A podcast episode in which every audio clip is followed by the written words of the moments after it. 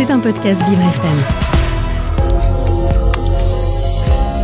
Ornella Dampron s'est entourée des meilleurs experts LGBT, jeunes, environnement, pour mieux vous informer et mieux répondre à vos questions. Les experts avec Ornella Dampron. Bonjour à toutes et à tous, j'espère que vous allez bien ce matin, que vous êtes en forme. Ce matin, c'est les experts avec mon expert Paul Saman. Bonjour Paul. Bonjour Ornella, bonjour à tous. Aujourd'hui, vous avez décidé de nous parler des femmes. Bah ouais, aujourd'hui c'est les experts femmes. Euh, Samedi dernier avait lieu la marche pour l'égalité femmes-hommes organisée par Nous Toutes, le collectif.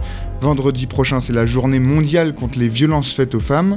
Et bah dans les experts, on essaie de s'adapter à l'actualité pour parler des causes importantes. C'est pour ça qu'on reçoit aujourd'hui Maître Valencia Safi, avocate spécialisée dans la défense de victimes de violences sexuelles et sexistes. Et ça, c'est important parce que le plus important, c'est de penser à vous, de parler de vous et que vous vous dites Ah oui, mais alors j'ai plein de questions à poser. Moi, il y a une avocate en plus ce matin avec eux dans les studios, c'est formidable. Eh ben, profitez, le moment. Si vous avez des questions, vous nous appelez 01 56 88 40 20 01 56 88 40 20. Il est temps de prendre de la hauteur, mais surtout d'être un peu sérieux ce matin et de pas trop rigoler. C'est tout de suite, c'est maintenant, c'est les experts sur Vivre FM. Vous écoutez Les experts avec Ornella Dampron. Alors Paul, ce matin, vous êtes venu avec une invitée. C'est ça, exactement. Maître Valencia Safi, bonjour. Bonjour. Bonjour. Bonjour. Alors moi j'ai une question pour commencer. On vous appelle maître. Comment ça se passe ce matin? C'est l'usage. On nous appelle maître euh, parce que euh, on considère que maîtresse, euh, ça a déjà été utilisé. Voilà, allez, ça on détend tout de suite l'atmosphère. Ça c'est fait, on n'utilisera pas maîtresse. Donc on vous appelle maître ce matin. Voilà, et si on a des questions à poser, vous nous appelez 01 56 88 40 20. Donc, maître, vous êtes euh, avocate spécialisée dans la défense de victimes de violences euh, sexuelles et sexistes. Euh, quel est votre parcours pour arriver à, ce, type d'avocat-là? Donc, avant d'être avocate, j'ai un parcours associatif assez important. Je me suis beaucoup intéressée aux conditions de vie dans les prisons, à la situation des personnes migrantes, et toujours avec un focus autour euh, des femmes. Et finalement, euh, il y avait un sujet qui revenait en permanence, euh, quel que soit l'angle par lequel on s'intéresse aux personnes en situation de précarité, c'est les violences faites aux femmes. J'ai euh, eu la possibilité aussi de rencontrer euh, beaucoup de travailleuses du sexe euh, quand je les accompagnais au sein d'une association qui était liée au planning familial dans le sud de la France. Euh, de la même façon, j'ai appris beaucoup parce que ce ne sont pas que des victimes comme on pourrait le Bien penser, sûr. mais euh, il y a souvent euh, un parcours qui est lié à des violences, donc soit au sein d'un couple, soit des violences sexuelles, parfois les deux.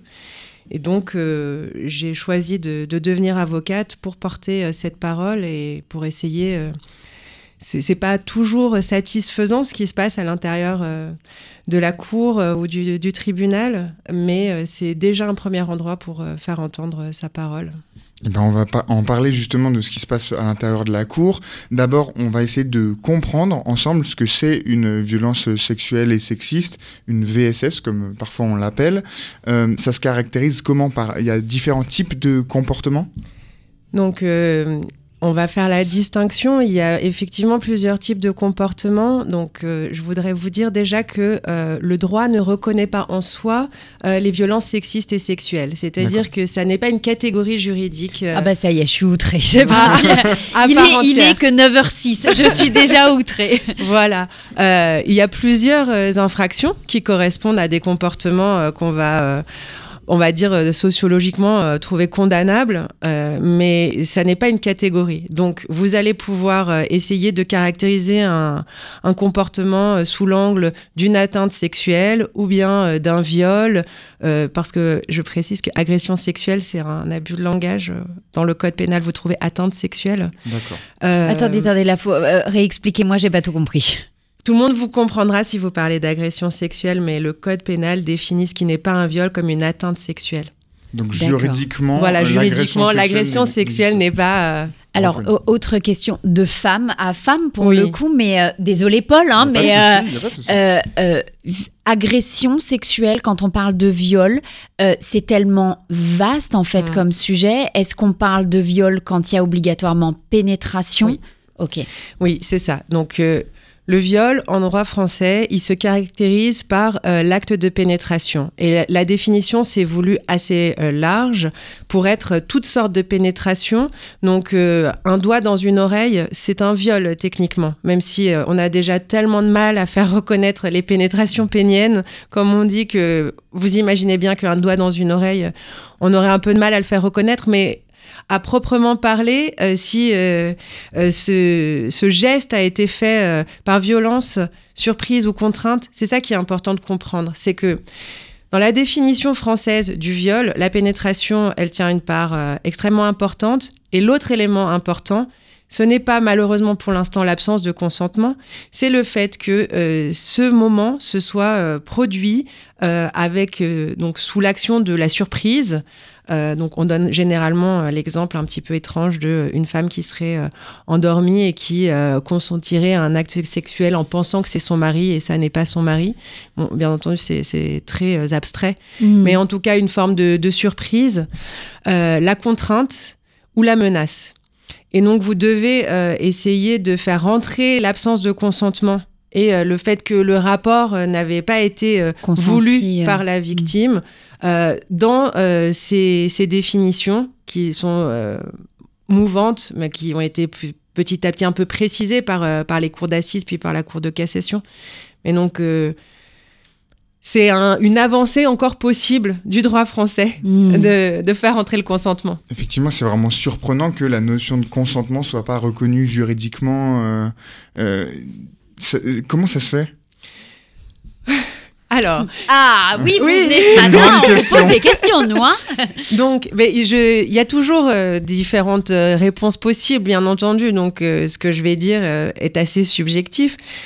J'étais euh, au mois de juin à une formation euh, avec beaucoup d'avocats pénalistes euh, qui s'appelait Sexe, défense et partie civile. Donc, en sachant que la défense va représenter les agresseurs et la partie civile, en général les femmes, en tout Mhm. cas les victimes. Et, euh, et à cette formation, j'ai entendu un tas de choses, dont euh, des phrases assez édifiantes, et dont une, je vous laisse méditer, qui, euh, que j'ai entendue de la part d'un confrère qui disait euh, Céder, c'est consentir. Donc, à partir de là. Oh putain donc, C'est grave. hein.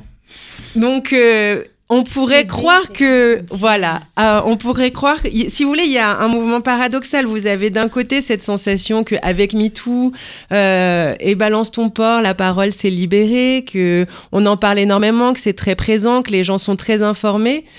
Au final, c'est, ça n'est que partiellement vrai. Euh, il reste encore euh, beaucoup de chemin à parcourir et, ce qui se passe dans la société n'a pas encore lieu euh, dans les cours d'assises ni les cours criminels. J'ai un petit chiffre à donner en plus qui était donné par notamment nous toutes pendant la marche samedi dernier. Euh, 0,6% des accusations pour viol sont condamnées. Alors évidemment, il y a la présomption d'innocence, euh, tous les accusés ne sont peut-être pas coupables, mais 0,6 c'est vraiment très très peu. Comment ça se fait?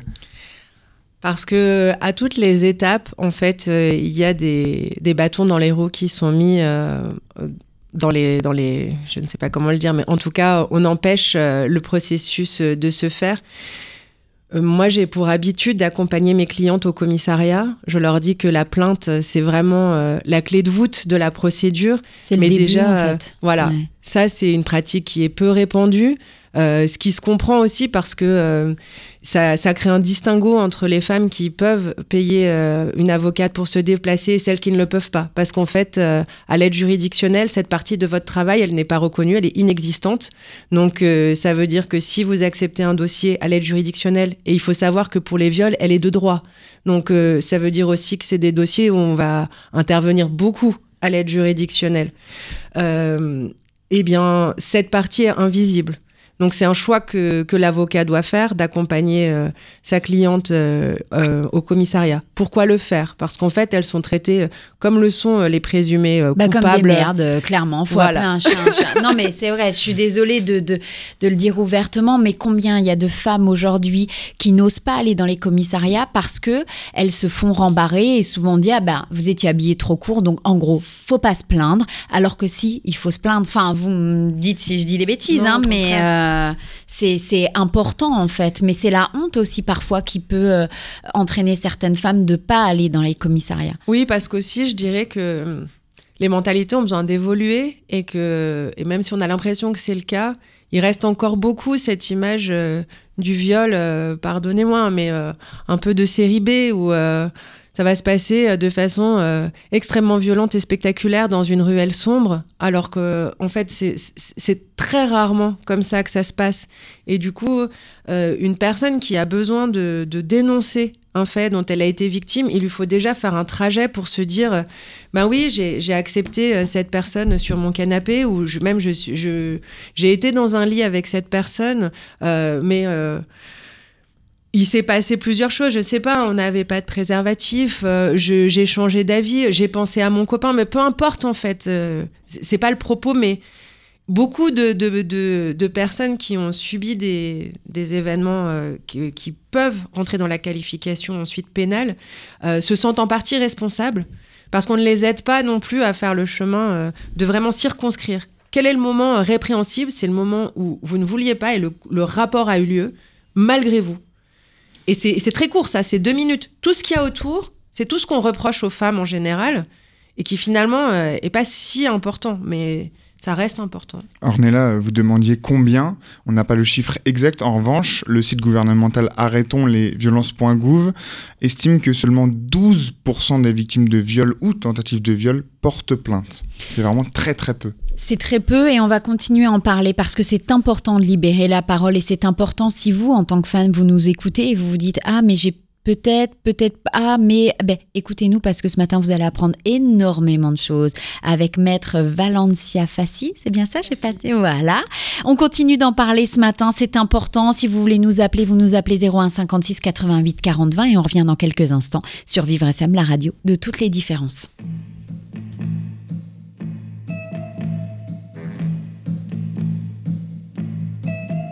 Un petit coin perdu, très loin de la ville, une route sauvage, sous un ciel tranquille, et cette grande entrée au bout du chemin, je pousse la grille, et soudain, une grande maison au bout d'une allée, une grande maison tout abandonnée, et puis sur la porte, une petite pancarte où l'on a écrit à louer.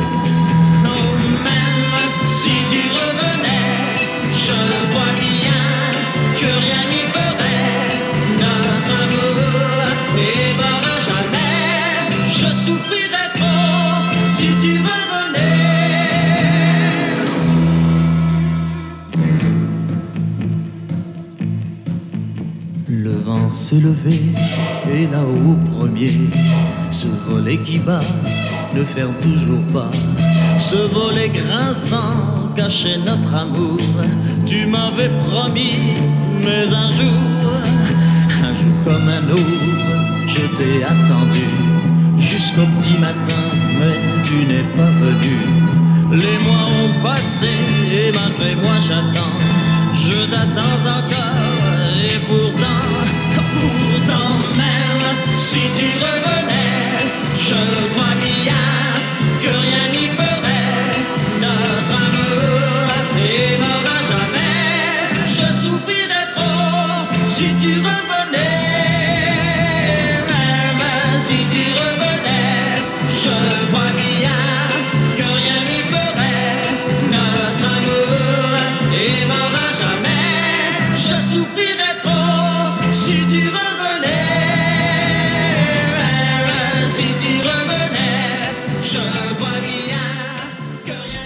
Eh ben, c'était Claude François ce matin sur Vivre FM.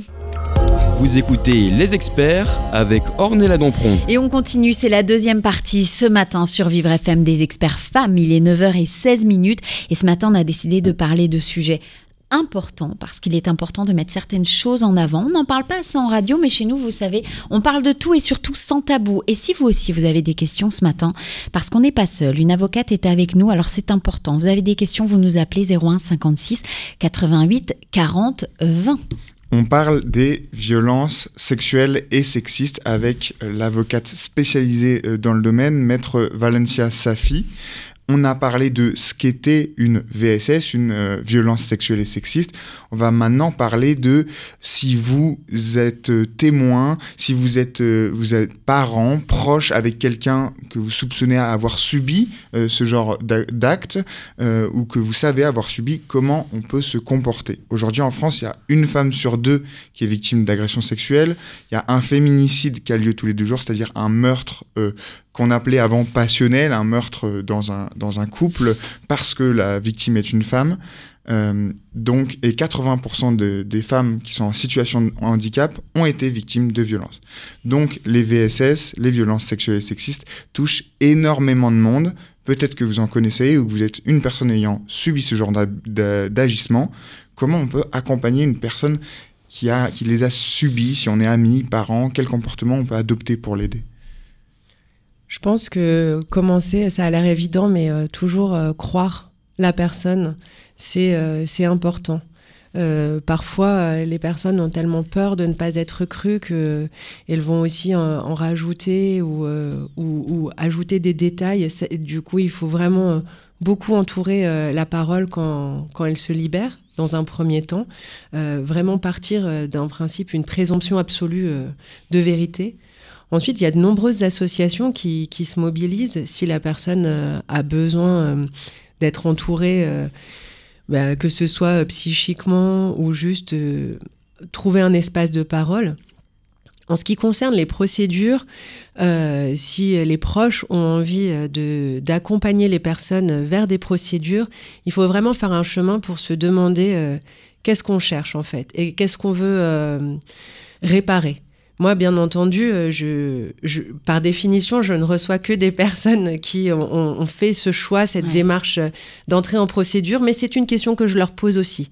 Parce qu'une procédure, c'est long, euh, c'est éprouvant, et donc il faut, il faut être un peu au clair de qu'est-ce qu'on qu'est-ce qu'on souhaite obtenir avec cette procédure.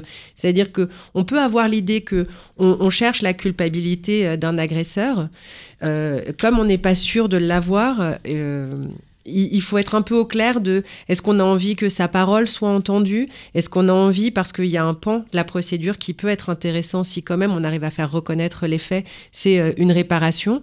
La plupart des victimes, au départ, se disent mais moi je fais pas ça pour l'argent.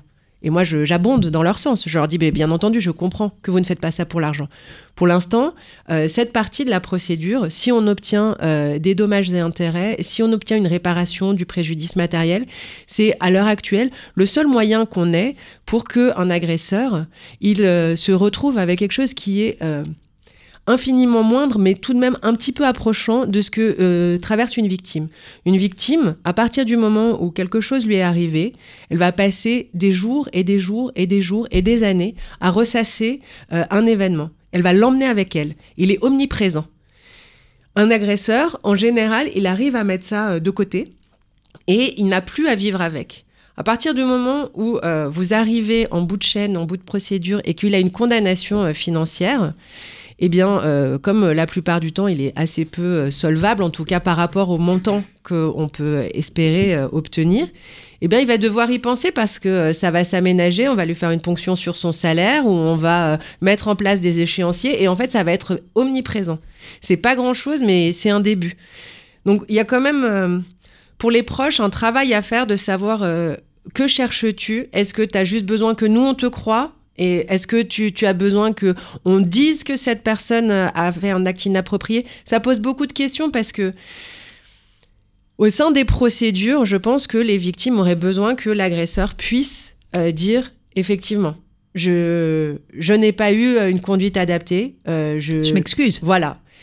Sauf que euh, dans le système répressif, eh bien, un agresseur, il est en position de d'essayer de sauver sa peau en fait, parce que il fait face euh, à des années de prison, il fait face euh, à un fichage sur des fichiers informatiques, donc il n'est pas du tout en position de de se dire ok, je vais réfléchir et je vais effectivement je lui dire je suis désolé.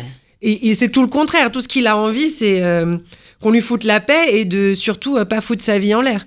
Donc il y a quelque chose qui est hum, au sein de, de, de, la procédure telle qu'elle est pensée, je ne sais pas si c'est facile d'obtenir euh, ce que cherche une victime. Voyez? Je, me pose souvent la question. Donc quand on est parent, proche, euh, l'important c'est d'écouter, d'être à l'écoute, de croire, parce que effectivement, si la victime veut aller euh, porter plainte, eh ben c'est d'abord un cheminement intérieur, comprendre euh, ce qu'on veut, ce qu'on a besoin pour pouvoir aller de l'avant. Et du coup, si euh, des auditeurs, des auditrices nous écoutent, sont proches de personnes qui auraient subi ça, d'abord soyez à l'écoute, croyez. une autre question, est-ce que ça peut être aussi violent de, de pousser absolument euh, cette personne à aller porter plainte si elle n'en a pas envie. Euh, il faut être aussi à l'écoute sur ses besoins. Tout à fait. Vous avez parfaitement raison.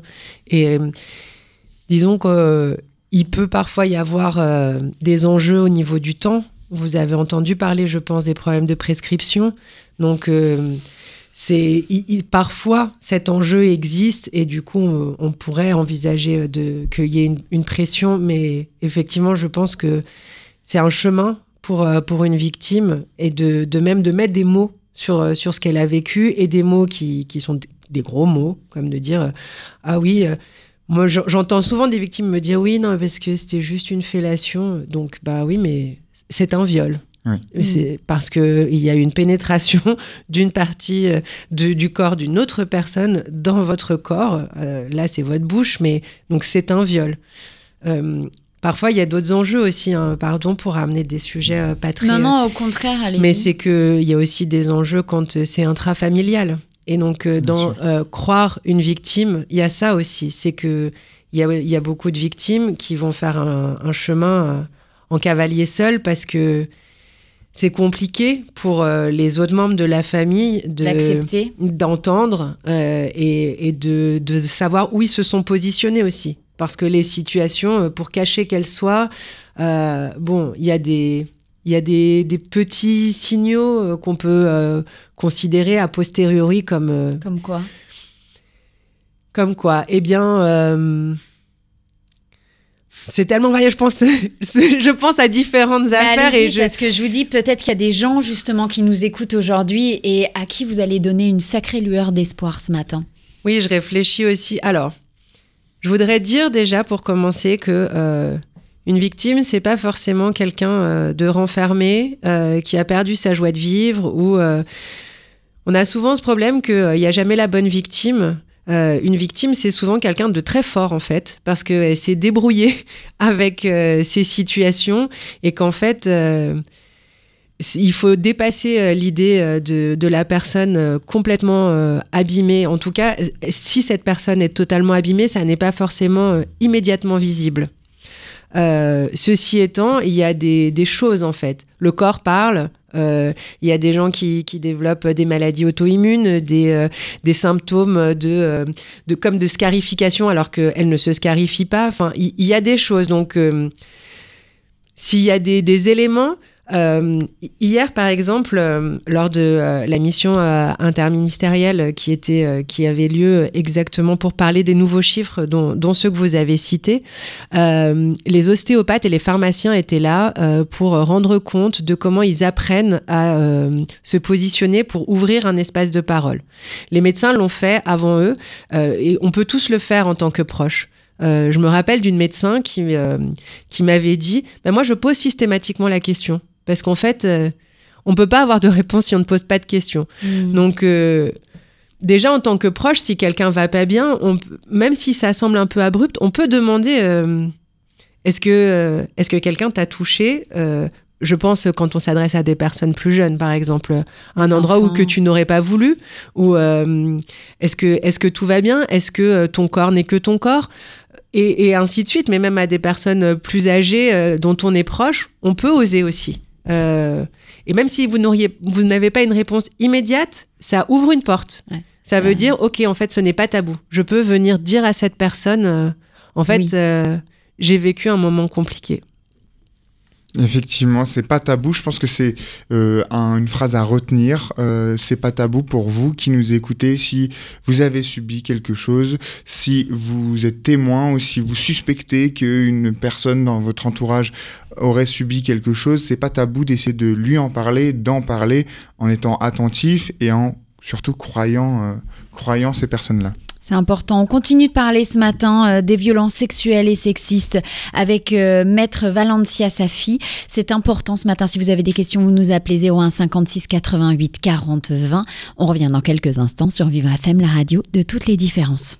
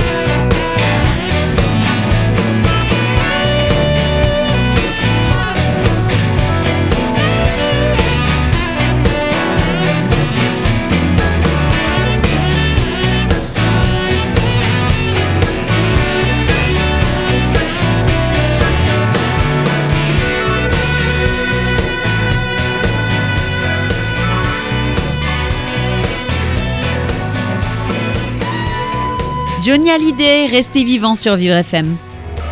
Vous écoutez Les Experts avec Ornella Dampron. Bonjour à vous, si vous venez de vous réveiller, vous êtes dans votre voiture et que vous dites tiens ce matin je vais écouter Vivre FM, il est 9h32 minutes et ce matin on parle de sujets sérieux puisqu'on parle des experts femmes avec mon expert Paul Saman. Aujourd'hui vous avez décidé de mettre en avant les violences sexuelles et sexistes. Effectivement, les mettre en avant parce que euh, c'est une semaine particulièrement importante euh, avec euh, samedi dernier la marche organisée par nous toutes euh, contre euh, pour plutôt l'égalité femmes-hommes, mais aussi vendredi prochain, qui est la journée mondiale euh, contre euh, les violences faites aux femmes. Et pour l'occasion, on reçoit Maître Valencia Safi, qui est avocate spécialisée dans la défense de victimes de violences sexuelles et sexistes. On a parlé de ce qu'était une VSS, violence sexuelle et sexiste. On a parlé de l'entourage, comment aider, euh, comment entourer une personne qui aurait subi ce genre d'action, de comportement. On va parler maintenant des coupables euh, ou des présumés coupables, en tout cas des personnes qui se rendent coupables de violences sexuelles et sexistes. On a tendance à imaginer dans l'inconscient collectif les auteurs comme des fous, des marginaux. On a parlé au début de l'émission de cette vision euh, presque cinématographique du viol dans une ruelle sombre, etc. Mais c'est pas forcément le cas, c'est bien ça? Même, euh, je dirais que c'est quasiment jamais le cas. Si ça existe, mais c'est extrêmement marginal. Donc c'est la même chose pour euh, les auteurs euh, de, de violences, les coupables, euh, comme vous l'avez dit. Ça, dénote d'un problème qui est un problème de société. Déjà, c'est euh, un comportement qui traverse toutes les classes sociales. Ce sont des comportements qu'on va retrouver partout. On a parfois envie euh, de choses universelles euh, qui sont euh, plus angéliques, mais les choses les plus universelles sont les, les moins intéressantes, on va dire. Euh, les coupables, euh, malheureusement, euh, c'est un peu monsieur tout le monde. Et je pense que ça participe en partie de, du, du faible taux de condamnation. En fait, euh, vous vous retrouvez en cours d'assises ou en cours criminel, ou parfois quand euh, les viols ont été correctionnalisés euh, devant le tribunal correctionnel, avec ben, votre père, votre oncle, votre frère, votre cousin, des gens qui vous ressemblent en fait. Et, du coup, parmi les victimes, il y en a aussi qui, qui n'appelleront jamais un chat un chat parce qu'en fait, ça s'est passé avec leur super pote et que en fait, elles, vont, elles vont en discuter avec lui. Et il y en a qui ont encore euh, de la place pour faire de la pédagogie, mais. Et de fait, je pense que c'est quelque chose qu'on a besoin de faire. C'est euh, extrêmement frustrant que euh, ce soit encore le rôle des femmes, ou en tout cas, on pourrait dire que c'est le rôle de toute la société. Moi, je fais partie de ces gens qui n'ont pas peur de dire qu'on vit dans une société du viol. Je, je le prends à mon compte. C'est effectivement une parole très subjective, mais je le pense parce que il y a une culture autour de euh, il faut insister un peu euh, les femmes euh, elles disent toujours un peu non au début euh, oh non mais quand même c'est pas très grave et, et parce que les femmes euh, dans les rapports hétérosexuels beaucoup en tout cas euh, se construisent avec cette idée de bon, ça, ça sera plus vite fini si je laisse faire que, que si je dis non, que si je repousse. Et puis parfois, on a dit non une fois ou deux, ou juste on a fait un petit geste, ou on s'est retourné, et puis ça n'a pas été compris, ça n'a pas été entendu. Donc, c'est fréquent, ce- cette façon de penser, euh, ça sera plus vite fini. Ce qui veut dire que euh, les coupables, c'est pas euh, des. Pas tous, en tout cas, mais une grande majorité, c'est pas des grands méchants. C'est pas des personnes horribles. Et, c'est pour ça aussi qu'on peut les défendre, parce que en tant qu'avocat, on vous demande souvent, mais vous n'avez pas honte Comment est-ce que vous pouvez défendre des violeurs, etc. En fait, on défend des gens. Moi, je défends beaucoup plus euh, de victimes que de personnes qui sont mises en cause. Mais pour autant, dans les personnes mises en cause, il y a des personnes qui sont euh, des, des gens avec une histoire qui donc ont été soit cabossés, soit euh, sont simplement le produit d'une société qui, qui n'a pas fixé pendant très longtemps les limites. Ouais. Donc, ils sont pas seuls responsables, si vous voulez. C'est, on est tous concernés. On fait tous partie de, comment euh, ces, actes sont jugés ou pas répréhensibles. Parce qu'on parle de, viol, mais les violences sexuelles et sexistes, c'est pas forcément que le viol. Il y a plein d'autres comportements euh, qui étaient considérés comme banals il y a euh, 10 ans, 15 ans, 20 ans, et certains sont encore considérés par euh, certaines personnes comme banals. Donc ça veut dire qu'en tant qu'homme, en tant que potentiel euh, auteur d'agression, ça peut être les femmes aussi, mais c'est quand même plus souvent les hommes. Si on se surveille pas, si on se renseigne pas sur cette thématique, on peut en commettre, en fait, si on n'est pas au courant. Et si cela arrive, euh, qu'on se rend compte a posteriori, comment on peut se comporter? Vous avez parlé tout à l'heure de reconnaître les faits. Euh, comment ça se passe? Comment on peut faire pour, de manière éthique, s'excuser? Ben, Et- pas commencer déjà. Effectivement. Éduquer Et vos ce- enfants, euh, c'est un truc de ouf, ça quand même. Non, mais c'est vrai, ça passe par l'éducation des enfants Tout à fait. aussi. Ça passe par l'éducation des enfants. Je pense qu'il y a une vidéo sur le thé euh, qui avait beaucoup tourné sur le consentement. Je sais pas si euh, vous l'avez déjà vu. Non, Non, moi, moi, ça me dit rien. Ah, mais ça, c'est déjà un bon début. Euh, c'est très simple. Euh, c'est très drôle. Et euh, ça pose un peu euh, des choses, justement, sur le consentement.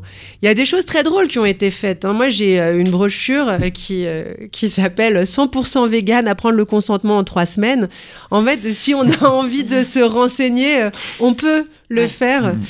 Euh, des choses sont mises en place, bon alors à destination euh, des étudiants euh, des grandes écoles, etc. Parce que c'est des endroits dont on a découvert que Hmm. qui étaient propices, mais tous les endroits peuvent être propices. Donc je pense que euh, Internet c'est une bonne source en fait euh, de, de, de premières choses un peu euh, didactiques, un peu faciles. S'excuser, je suppose que oui. Après, je suis un peu partagée. Donc une réponse facile n'est pas euh, n'est pas bon. Parce que pourquoi je suis partagée? Beaucoup euh, de d'agresseurs, beaucoup de mis en cause ont encore besoin aussi. euh, il y a quelque chose qui est fréquent, c'est une sorte d'inversion de la culpabilité et une forme de, victimis- de victimisation. et c'est-à-dire que ça peut être très maladroit. Il faut être accompagné, en tout cas, en tant que personne qui se pense agresseur. Il faut être accompagné par des gens euh, qui ont les bons outils pour ne pas euh, mettre sa victime en position d'être désolé pour vous. Vous voyez ce que je veux dire parce que en tant qu'agresseur, euh, vous pouvez euh, avoir tout le discours, toute la rhétorique et euh, présenter des excuses extrêmement sincères et finalement, ça va s'inverser. C'est la victime qui va être complètement désolée pour vous. euh, elle a l'impression que elle en a trop fait, qu'elle en a trop. Donc euh, ça, c'est pas non plus souhaitable. Donc ben, je crois qu'on est en plein dedans en tant que société. On cherche. Hmm. Effectivement, donc c'est avoir une réflexion déjà, se remettre en cause et surtout on l'a dit, pour que ça arrive pas, se renseigner absolument sur cette thématique. Il y a, c'est peut-être aussi à l'État d'une certaine manière à mettre en place des choses, pas que des numéros verts, euh, de l'éducation sexuelle à l'école, c'est un grand débat en ce moment. Est-ce que ça devrait être euh, conscientisé après euh, par l'éducation nationale? Alors encore une fois, euh, ce que je vais dire n'engage que moi. Oui, hein. bien sûr. Euh, il me semble effectivement que euh, de toute façon, les adolescents, quand ils ont une curiosité, euh, ils vont trouver euh, des, informations. Hmm. Je, je peux comprendre la réticence euh, de certains parents. Euh, Il y a toujours euh, voilà, cette balance de se dire, mais est-ce que leur en parler, c'est les inciter? Euh, Bon, il me semble que non, en fait. Euh, c'est pas parce qu'on en parle. euh, si les, les parents n'en parlent pas à leurs enfants, les enfants vont quand même en parler dans la cour d'école ou autre, donc d'une manière ou d'une autre. Et d'un autre côté, il serait euh, intéressant de réfléchir au fait que euh, tout ne, pas, ne concerne pas que des, euh, des attitudes sexuées. C'est-à-dire que euh, on a mis longtemps à faire entrer le, le harcèlement, euh, sa définition et les violences psychologiques euh, également euh, dans, le, dans le code pénal, euh, de, de pouvoir décortiquer un peu toutes les formes de violence qui pouvaient exister au sein d'un couple, et notamment donc euh, les violences psychologiques, les violences financières, etc. Donc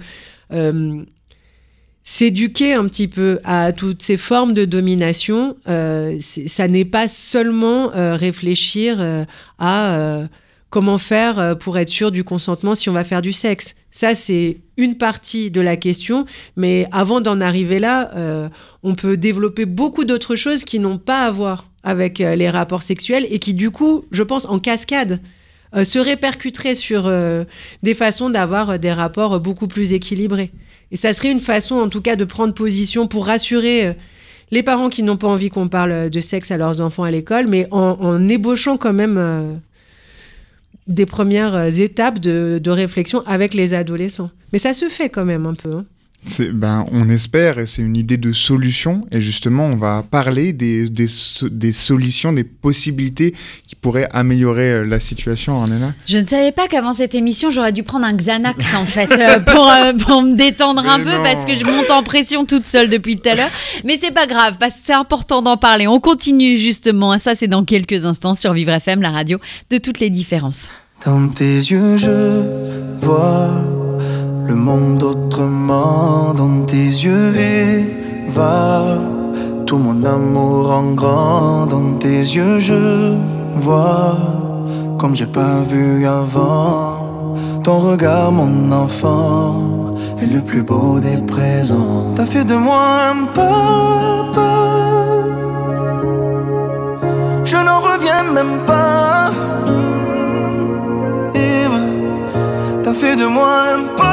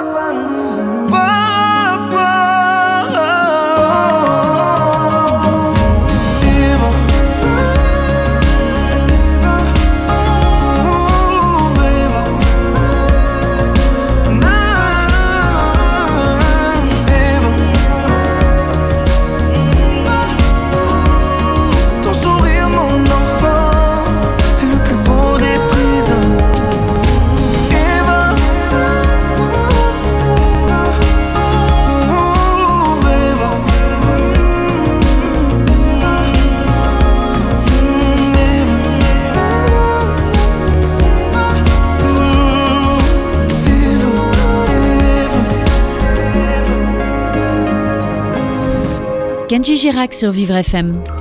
Vous écoutez Les Experts avec Ornella Dampron. Ah oui, un petit peu de musique et un peu de douceur. Je viens de prendre un Xanax, je commence à me détendre un petit peu. Aujourd'hui, on a décidé de parler de sujets extrêmement sensibles. On parle des femmes et on parle des violences sexuelles et sexistes faites aux femmes. Si par hasard, en nous écoutant depuis euh, presque une heure maintenant, vous vous dites ah oui, mais j'ose pas, je sais pas comment faire. Vous nous appelez 01 56 88 40 20 et si vous n'osez pas appeler, vous nous envoyez un message sur les réseaux sociaux, sur la page Facebook ou Instagram de Vivre FM et on essayera de vous aiguiller au mieux parce que c'est important, c'est hyper important. Et justement, je voudrais rebondir sur une histoire qui vient de frapper la France il y a quelques jours. La petite euh, Vanessa, une jeune adolescente de 14 ans qui s'est faite violer et tuée par un homme qui avait déjà été euh, condamné. Euh, alors non pas de la prison, ou je crois 15 jours, si je dis pas de bêtises, deux fois de suite, en 2006 et 2008, et sans suivi psychologique. Qu'est-ce que vous en pensez de ça, maître? Alors l'histoire en elle-même, je la connais très mal, donc je vais pas me prononcer. Par contre, sur euh, les suivis et euh, comment on peut entourer des gens dont on a pu penser qu'ils avaient des comportements inadaptés, eh bien malheureusement, euh, vous allez avoir le même problème que qu'on retrouve euh, à différents échelons euh, de notre société.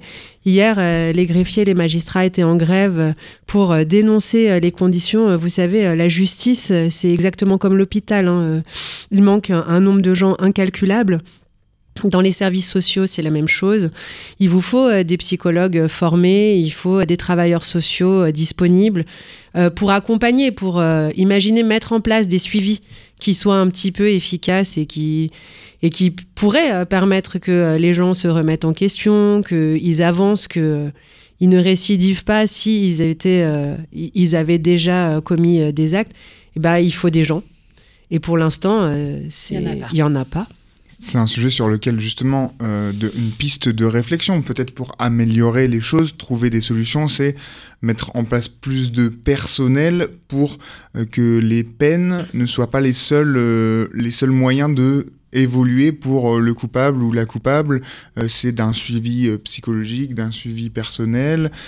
justement, je voulais vous parler de, choses qui sont discutées dans certains milieux militants. C'est certains ou certaines se positionnent contre le milieu carcéral, contre la prison, donner des peines de prison aux coupables. Est-ce que vous, vous comprenez ces revendications? Vous êtes d'accord?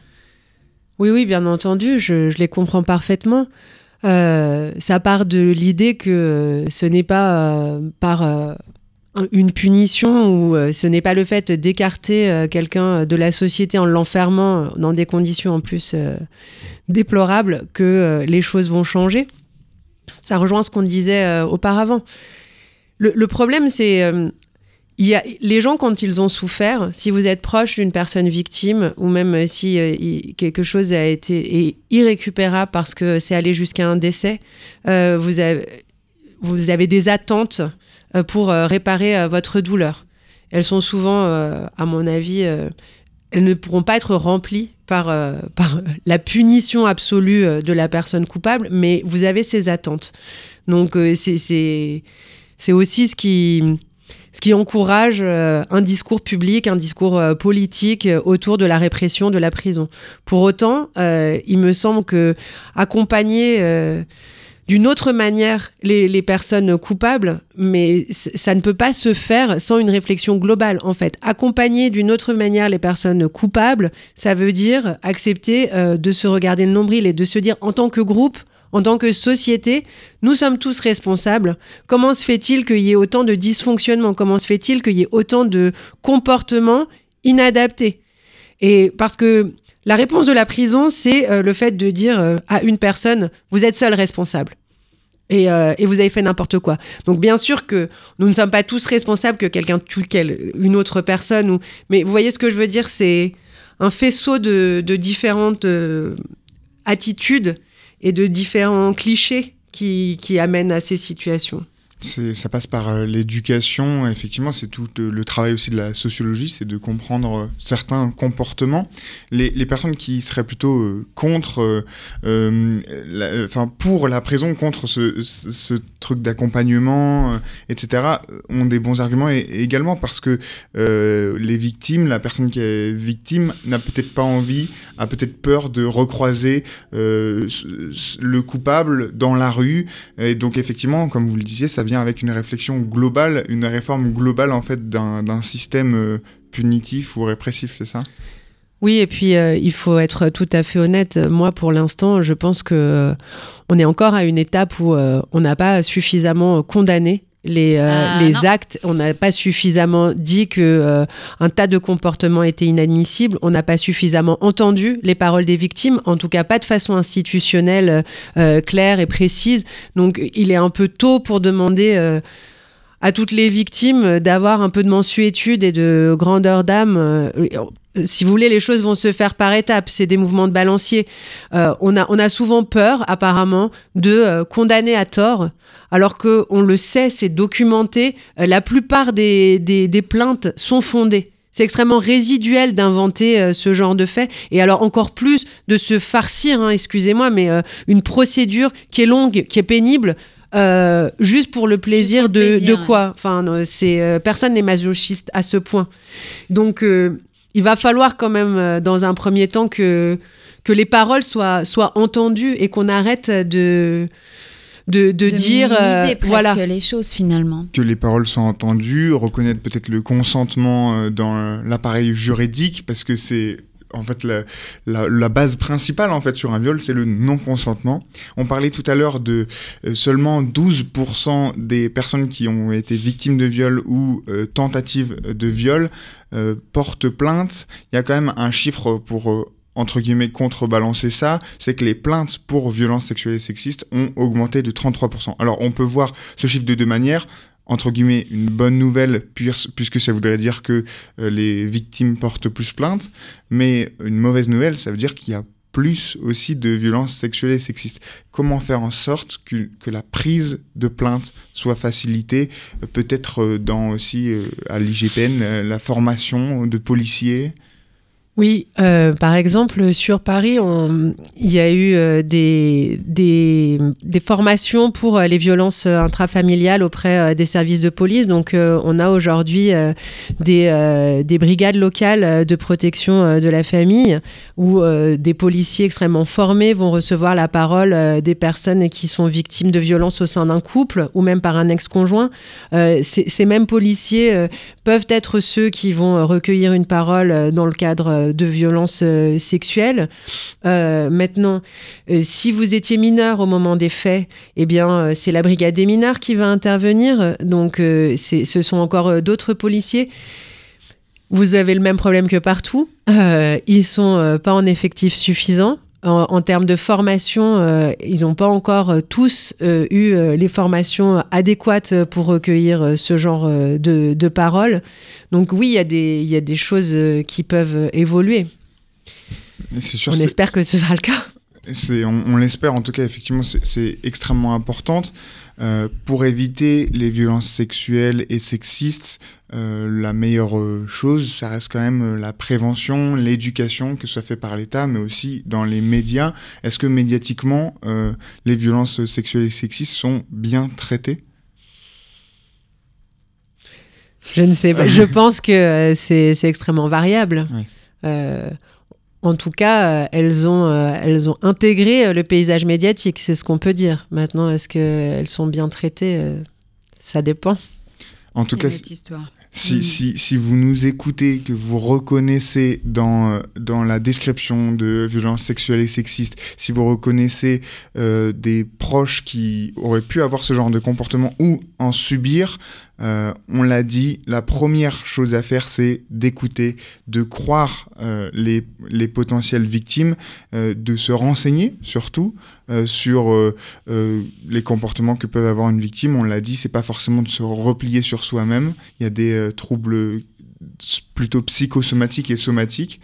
Et tout se, se renseigner, ça permet de se prévenir ce genre d'acte et de éviter ce genre de comportement à la source et de pas avoir de violences sexuelles et sexistes. Ornella. Merci en tout cas beaucoup euh, de nous avoir un peu éclairé ce matin, maître. Merci d'avoir été en, à votre compagnie. Je vais y arriver. Merci Paul, euh, euh, voilà, d'avoir euh, trouvé maître euh, Valencia Safi ce matin.